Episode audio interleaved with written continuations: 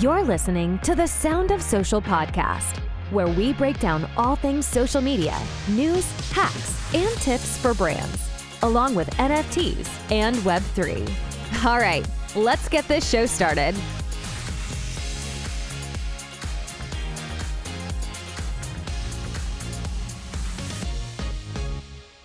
Guys, welcome to episode one of the Sound of Social podcast. Um, this is a new podcast we're launching, which will be going out every Thursday.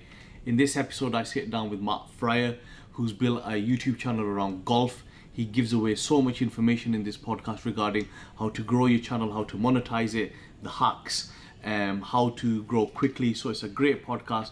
Please have a listen to it, share it, and enjoy. Matt, thank you for joining us in episode one of the Sound of Social podcast. It's, it's a pleasure. Thank you for taking time out. How are you? Yeah, very good. Thank you for having me. Pleasure to do it. Well, you know when we when we decided to uh, launch the podcast in a new direction, we wanted to have people on that had a, a very interesting journey and built their brands and businesses on social media. So you were one of the people the research team looked into. Um, yeah. Just before we get started, if you could just tell everyone a little bit about yourself, please. Yeah, so um, I'm predominantly a golf coach. Um, is what what my main role is. Um, I have currently just actually finished up coaching in person to focus more on the um, the online side of things on my YouTube, my Facebook, my Instagrams. Um, but yeah, a golf pro, been in the industry for, oof, uh, I think about 14 years now. Wow. Um, yeah, done the sort of started as a, a trainee assistant, wanted to be a tour player. That didn't go to plan. Then um, got into coaching and was at um, Trafford Golf Centre, one of the busiest ranges in Europe, for uh, three and a half years, I think it was, four years maybe, um, coaching full time. And then as my my social stuff started to um, take off, that that was demanding more of my time. And like I say, now we've just started uh, just focusing on that full time. So Matt, how did you, uh, from a golf coach working in the near the Trafford Centre, how did you end up on YouTube? Like, and how, because YouTube is a very um, when people think of YouTube, they think of it. Oh, it looks difficult to do. It's not as easy as something like TikTok where you just point and shoot. So, how did you end up on like YouTube? What was that journey like for you? Yeah, so um, I'm very lucky that one of my one of my good friends, he's got the biggest YouTube channel in the world for golf, um, Rick okay. Shiels. So we we both worked as assistants together at May, maybe um, eight years ago now, I think it was, and. Right and as Rick started, he he moved to Trafford Golf Centre to coach, and we you know we both like YouTube. I was already watching a lot of YouTube. I actually um, used YouTube to watch music videos quite a lot. So Jamal Edwards, who's yeah, who's sadly just passed away, I was a big fan of oh. SBTV. Would watch loads and loads of that. So knew about the platform already, um, but never never used it for golf or anything like that. Then as Rick moved over to Trafford Centre and was growing his teaching business, um, I watched what he was doing, and then he left Trafford Centre, and about a year later, I I got a job there coaching full time. And I'd had my channel for maybe three years prior to going to the Trafford Centre, but I didn't really know what I wanted to use it for, why I had it, you know, what what I was delivering on there. So I never really did anything. I'd maybe put a video every now and again of me playing golf or maybe giving a golf tip, but there was no no definitive idea of what, you know, Matt Fryer golf was really.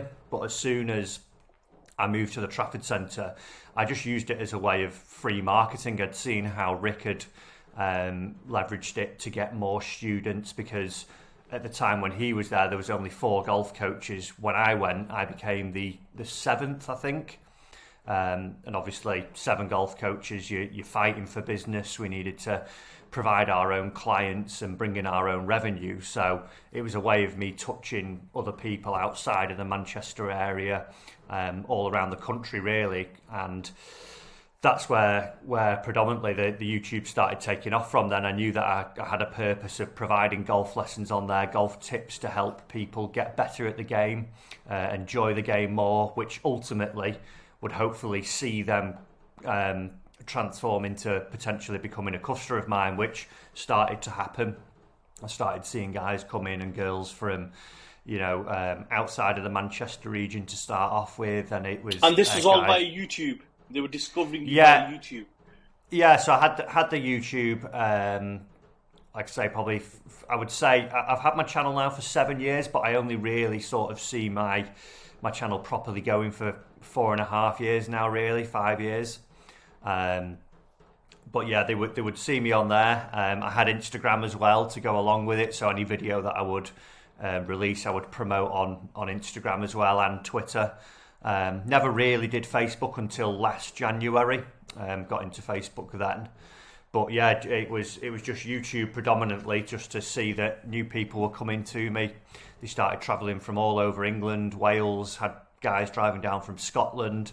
Wow. I had um, a couple of chaps from Australia actually come for lessons. They were they were on a holiday and they they they flew one way as the family flew the other, and they came for like a day's lessons with me and spent a full day with me, and then flew on to meet the families and things like that. So it was just a you know a way for me to get busy. And then as time grew and because I knew what I was wanting the channel to be and what I wanted to deliver and was obviously hopefully um, helping as many people as I could do um, the the channel grew and grew and it, it, it outgrew basically what I would do coaching to which point then I had to make a decision about where I wanted to go with it. Now just just going slightly back um, when you so when you decided you were going to uh, really take it serious so out the four years ago how yeah. did you structure that then? Was there a certain formula you were using like we're going to go with three videos a day i mean three videos a week sorry or we're going to go we're going to i'm going to plan this many videos and this week i'm going to talk about how you play golf like this or the techniques or different courses so how does that practically work then yeah, um, so I, I, had a I had a strategy in mind because, like I say, for the first two years, it was like, oh, fancy making a video today. I'll put one on, and then oh, I'm not bothered, and I wouldn't do anything for you know a month, six weeks. And obviously, with the YouTube algorithm, if you're not uploading, um, you, you're not going to get pushed because obviously they want people on the platform. If they see that your channel's very intermittent, there's no point for them to push it, as it were. So having seen like the my, my, friends how they were doing their channels and things and watching other golf YouTubers, uh, I came up with a plan that well I can make three videos a week, um, manage and maintain those. Um, instead of trying to do as much like or stretch myself too thin where I saw some people saying well I'll do a video every single day whilst I was still coaching, you know, 45 hours a week up until sort of 10 at night, I would then go home and I would have to edit my video that I've shot myself and go through the whole upload process. So it was um, a case that I said, well, I can film on a. I, I always used to film on a Monday morning um, up at Warrington Golf Club, which is just around the corner from me. I knew that I could go there every Monday morning, shoot five videos um, in the space of like 6 a.m. till 11 a.m. before the first members would get round to the sort of the latter stages of the course where I would film. And that would always mean that I could have three videos a week going out. And if there were any reason for interruption on the next Monday, if the weather was bad or whatever, I had a couple of videos that then throughout the, the following week I could try and get the third one in. But for, I think it was for three years, um, well, even now, up until now, four years, I've, I've still not missed an upload. Even if it's well, just been one or two a week, we've we've had something go out every single week. Um, yeah, on, on average, it has been three videos a week, uh, and that's what I stick to generally. Like I say, I'd rather um, make better content than trying to just make basic um, and um, over you know quality over quantity. Uh, I wouldn't want to make five videos and them not be as good just to try and get it out. I'd rather get three good videos out there that look nice, that you know are presented well, and means I can manage it in in my time efficiently. Really. And how difficult was that start period? You know when when you're not getting the views, and how long did it take from going from let's say getting 50 views, 100 views, or 10 views to start? How long did it take to see that increase in views? And because you can, when we speak to people, they lose motivation very quickly, or they think I've been doing it for six months, seven months, it's not working. How did you get over that period, and what did you do? Yeah, so I think you know, and and like I said earlier, I'm very lucky that um, Rick's one of my best mates, and I could learn from him. And the the the you know the lot of people, especially in the golf space, when they've come in, it was like, oh, they see what you know Rick was doing, Pete Finch, other golfers, and like, oh, they get free golf clubs or they get this, and that was the motivation to do it. As where, as I I started coaching, I, I sat down and, and Rick, you know, had talked to me about um, sort of making money from YouTube and how I would make my money would be if I could say convert you, you would watch one of my videos and then you end up booking a lesson for me, which an yeah. initial lesson would cost you forty pounds. So that was my payment. So instead of looking at like, oh well, I've got you know only a thousand views, um, or I've got you know a hundred thousand views this month, it would be oh I've actually seen ten people come off the back of the I videos. See. This is this is working. So so for, it's like an advert process. It's just like a lead generation yeah, for you. Yeah, exactly. It was just pure marketing. You know, if you I, I did a little bit of Facebook marketing. Um, in one of my previous roles when I was at a golf club because you didn't have the the general public walking in through the shop. It was very much the members that were there.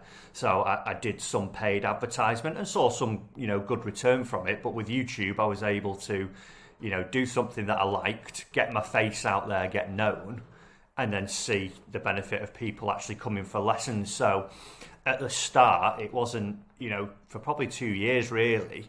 It wasn't that um, sort of demoralising if you got a bad uh, bad video go out or didn't see too many views. I was always looking at you know what they would do and how many views they were getting and how they've become you know um, more popular, get it out to more people.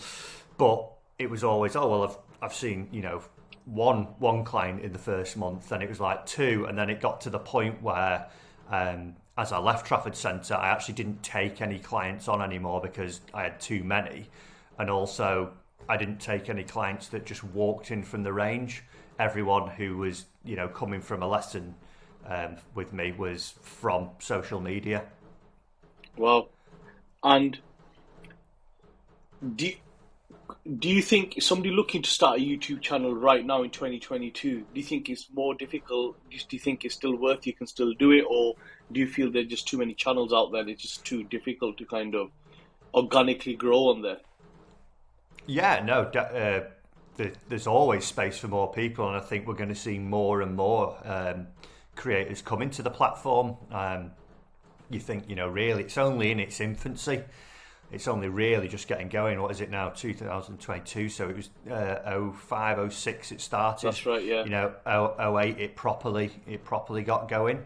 Um, so yeah, I think there's there's more than enough space. Everyone's got a story to tell. Everyone's got their own, ver- you know, their own um, version of events or a reason why they're doing things. I think for anyone who would be starting, it's it's knowing why you want to do it. You know, obviously, like with kids nowadays, the the most popular career choice they want to be a YouTuber because it looks glitz and glam. From a lot of like, if you see some of the more um, sort of culture channels, you know, music and all the, the daily vlogs and things. It is pretty cool what those guys get up to and those girls do on those channels, like the makeup vlogs and different things like that. But it's, I think my main my main tip would be like knowing why you're doing it, going in there with a purpose. Like for for us at Matt Fry Golf, it is to help educate golfers, help them enjoy the game more, and um, get more people to play golf, and you know that helps us make the content we want to and you know make the choices we want to as where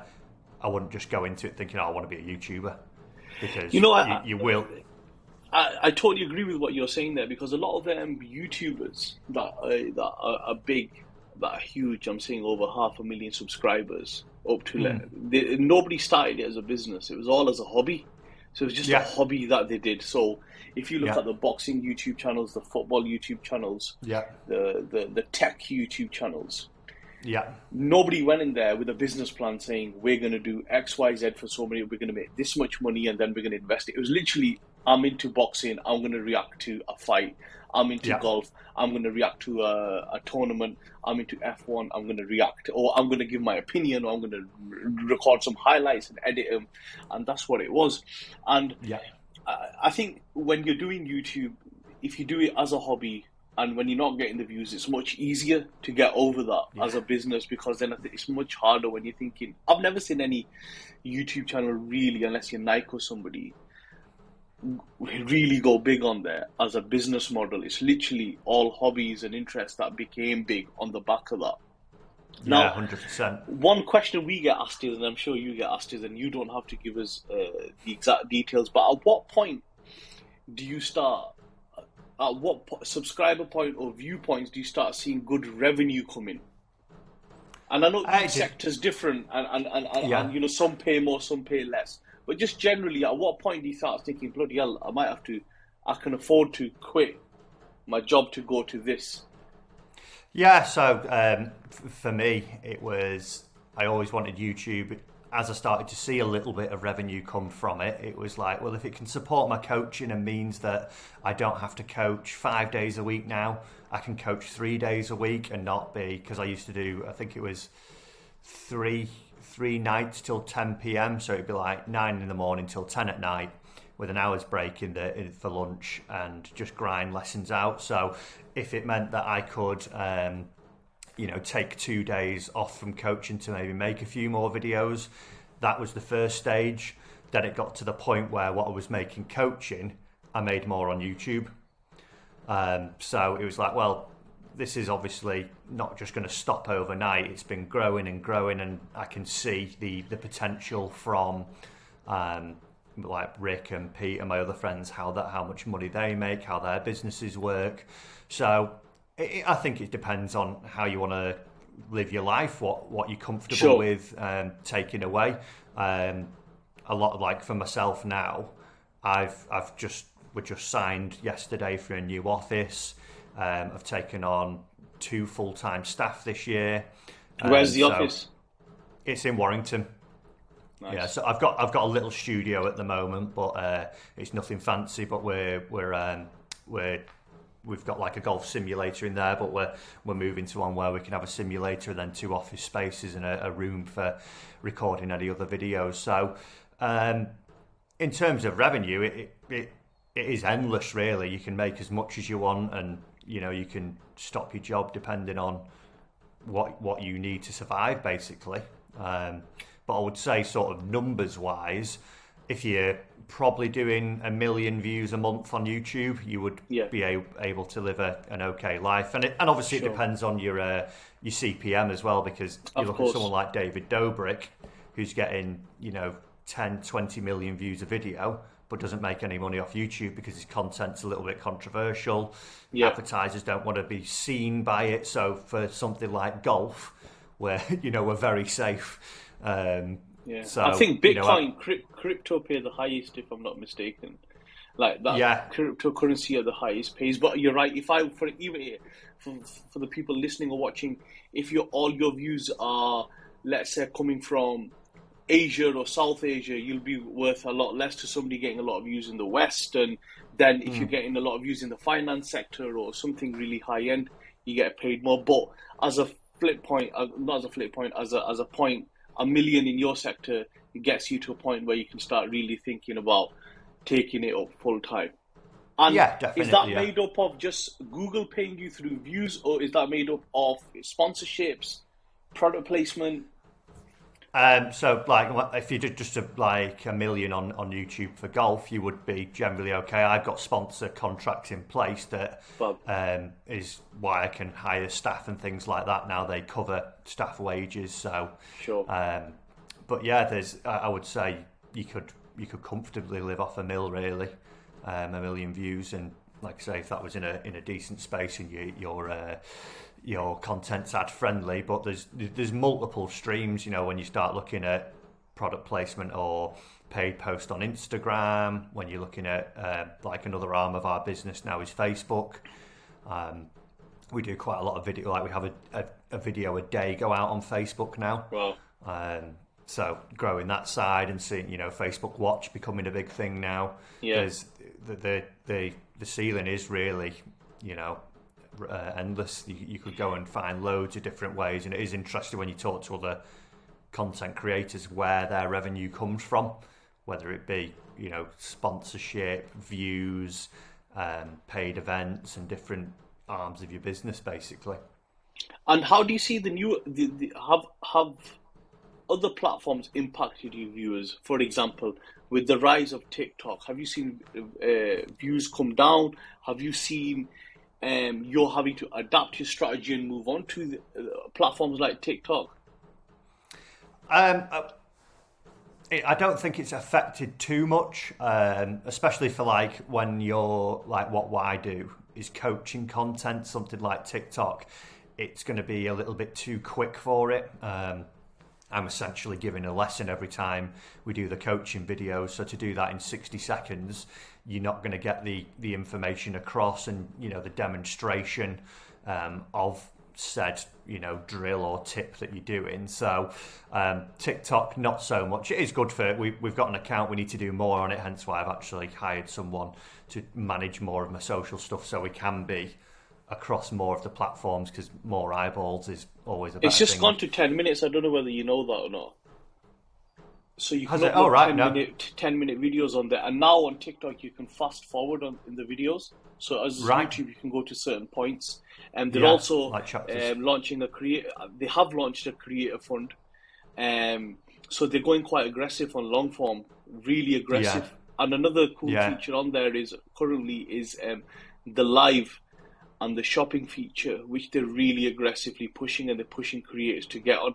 But it'll be interesting how somebody like you, that's predominantly YouTube, adapts to that, because Yeah. um, uh, just my opinion, I think every brand should be and has to be on there. But again, the content, as rightly you said, cannot be what you put onto YouTube onto there. It needs to be much faster and much snappier and getting to the point. Whereas YouTube, you're optimizing for watch time. Here, you're optimizing for 10, 15 second attention and hoping once Yeah. they get past that, they watch it for longer. Yeah, yeah, definitely. That's where, like, say, in in last year January, set up the Facebook properly, and we started doing videos when we came out of lockdown in April. Um, and that is just like short form videos of what we do on YouTube, very snappy content, um, generally all around about three to five minute videos. So that's you know a different style and it's um, a different edit to what we do. You know, a lot goes into the YouTube edits as well. The Facebooks are very basic, just you know grab the attention quickly and then just let it ride out. Um, so yeah, I think it, it is interesting. Uh, for for myself, I've been a little bit wary of trying to do too much. I think at the start of my um, YouTube journey, probably three, four years ago, it was like, right, get get that focus. You know, Twitter, Insta, and, and YouTube was about all I could manage and handle and keep them productive. As well, if I think a lot of people are trying to do too much over too many platforms Sure. and end up end up suffering for it as well. yeah obviously TikTok's massive now isn't it and it is it is interesting how their like their Have model you- works with it being a Matt, what about what about Patreon? Are you doing anything on Patreon? uh, no we don't we don't do anything there no um, potentially would look into it I'm not I'm A not lot of 100% YouTubers sure. use that, don't they? Yeah, yeah. I think a lot of them, you know, trying to fund projects and things like that. Um, the sort of business model we've got is that at the moment, YouTube's probably fifty percent, I would say, of of the revenue it brings in, then sponsorships, and then um, looking at like live events and things like that, coaching events for me to to meet I would- meet people and coach again. As an idea, I would look at how the football fan channels use Patreon. So what they'll do is, um, I don't know if you follow any football teams, but what they'll do is they'll have a Patreon group as part of the channel at let's say five pound a month, and then they'll put extra content in the Patreon channel just for the Patreon members, and then Yeah. that's an extra revenue stream which I've seen a lot of them do. But again, it just depends on how much you can handle and where your focus is. I suppose, as, as rightly you said. Do you Yeah. because uh, a lot of research we've done, and when we speak to people, is and you ask them what skills or things they've learned, and a lot of them will say, "We learn of YouTube." That's that's what we mm-hmm. see. Do you Yeah. see the traditional education system changing because of this now? So colleges, universities becoming less important, and a lot of people just saying, "I'm going to just use YouTube to train or learn skills, or use something like Skillshare or these other online learning kind of platforms." Yeah, I think it's it's going to have an impact. I think you know your your college system in America is is always going to be there. The way that's set up, it's going to keep people just cycled through it constantly. Um, but I think you know, you know, as I said earlier, it's it's in its infancy, YouTube and the, the social media stuff. But I definitely think over time, more people will um, not be so hesitant not to get a college degree or a university degree. They'll um, see how other creators have gone and built, you know, brands, big businesses off the back of just starting from a, a camera in their bedroom, let's say. And I think that there'll be a transition where, you know, maybe 10%, 20%, whatever it may be, will look at um, becoming a creator online and building their own brand instead of saying, you know, I'm going to go and do my four years at uni, get my degree, and just go into X job because I've got that degree. Um, and end up with loads of debt. Yeah, that. Uh, yeah, so um, yeah, I think it will change and definitely um, learning has hundred percent changed. You know, from when I was coaching at the range, the amount of people that would come in for the first lesson and say, "Oh, I've watched you. I've watched this tip from him. I've I've seen that lesson from that girl. I've done this on that, and I've done." And it was like, "All right, okay." And they've watched, you know, 10, 10 different channels, tied ten different tips, as where you go back 10 years ago in golf, it would have been I've had a lesson with my local pro, didn't like him. I tried one with a pro there, that was okay, and now I've come to you, or I just don't have lessons. So there's definitely, it's opened up um, a huge, you know, a huge um, audience of people wanting to just learn differently. Do you, do you, as it, I'll, I'll flip that then. Do you think people know too much and they're trying to educate you on how to do it? Well, I've seen it on YouTube and they do it like this. You're doing it like this. Yeah, there's there's obviously there's too much information sometimes, and it's knowing yeah. um, what's relevant. Like for me as a as a golf coach, and and a student will come to me, they'll say, "Oh, I've done this, I do that, and I do that," and it's like, well how did you come to that conclusion? It's understanding what's actually the correct um, way of going about fixing the problem you have, and there might be multiple ways of doing it. It's just identifying the actual problem and the, the, the reason for it. Like golf is a you know a complex sport mm. really so there's you know lots of things happening you're moving a club around your body at quite high speeds and your body's got to turn it's the only sport where we're playing side on from the target and not looking at your target um, so yeah, there there are things when people come in and they've they've overloaded on information, and some of it which you know isn't relevant to them, um, and they you know they want to know certain things about technology and how. Um, like a launch monitor that tracks your, your golf swing and your ball. I need to know this, and it's like, well, you don't really. You just need to learn how to find the middle of the club face to start off with. That information isn't going to help you right now. So yeah, it is. It, it, you know, knowledge is a, a dangerous thing sometimes, and it's it's going about and getting it in the right way, and that's why you know as as a golf coach, it was always give the information in the the bite-sized chunks, get them in, and then tailor sure. the information to them. It's interesting you said uh, my doctor told me once that oh. ten years ago, you'd somebody would come in and say, "I've got this wrong with me," and you'd then prescribe him medication. Yeah. He goes, now they come in and say, this is wrong with me.